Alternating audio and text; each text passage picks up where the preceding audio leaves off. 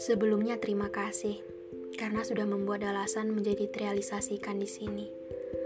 Karena emang podcast tentang menerima ini ada bukan cuma gara-gara aku suka menulis aja sih. Bukan cuma itu. Tapi lebih ke semoga podcast ini berhasil jadi tempat cerita buat kita semua. Yang butuh tempat cerita, waktu rehat dari lelahnya jadi manusia di bumi ini. Dan beberapa hari yang lalu, Akhirnya dia berani dan mau curhat ke aku.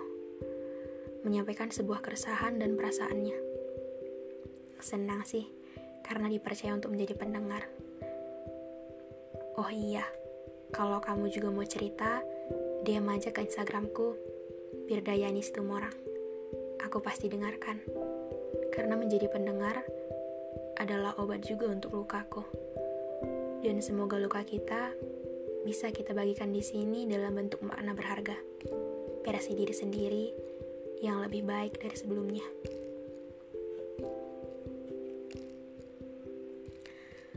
Kita akan selalu merasa cukup kalau nggak ngebandingin diri sama orang lain. Kita akan tenang kalau bahagia kita bukan tentang pandangan orang. Dan kita akan ikhlas kalau kita bisa menerima baik buruknya semua yang terjadi dan mencoba baik-baik sama diri sendiri. Tapi nggak akan semudah itu sih, sampai pada tahap itu. Karena lucunya kehidupan ini adalah orang lain bisa buat kita ragu sama kemampuan kita sendiri. Ekspektasi dari orang-orang malah bisa menjadi beban buat kita. Bukan kita yang terlalu sensitif, tapi cara mereka yang gak tepat membuat kita merasa bahwa kita nggak bisa apa-apa. Karena sebaik apa pun tujuannya, kalau caranya toksik akan nyakitin sih. Karena banyak orang yang nggak bisa mengolah penyampaian cara negatif menjadi positif gitu. Jadi dengan ngebanding-bandingin bukan malah kita makin semangat dan termotivasi, tapi malah buat kita benci sama semuanya lebih tepatnya muak sih. Karena ada orang yang gak bisa mengekspresikan apa yang mereka rasain. Itu sih yang jadi masalahnya. Kita berkali-kali jatuh dan mencoba untuk selalu bangkit. Tapi mereka juga gak berhenti-berhenti buat semangat kita tadi jatuh terus-terusan. Tapi kalau dari aku,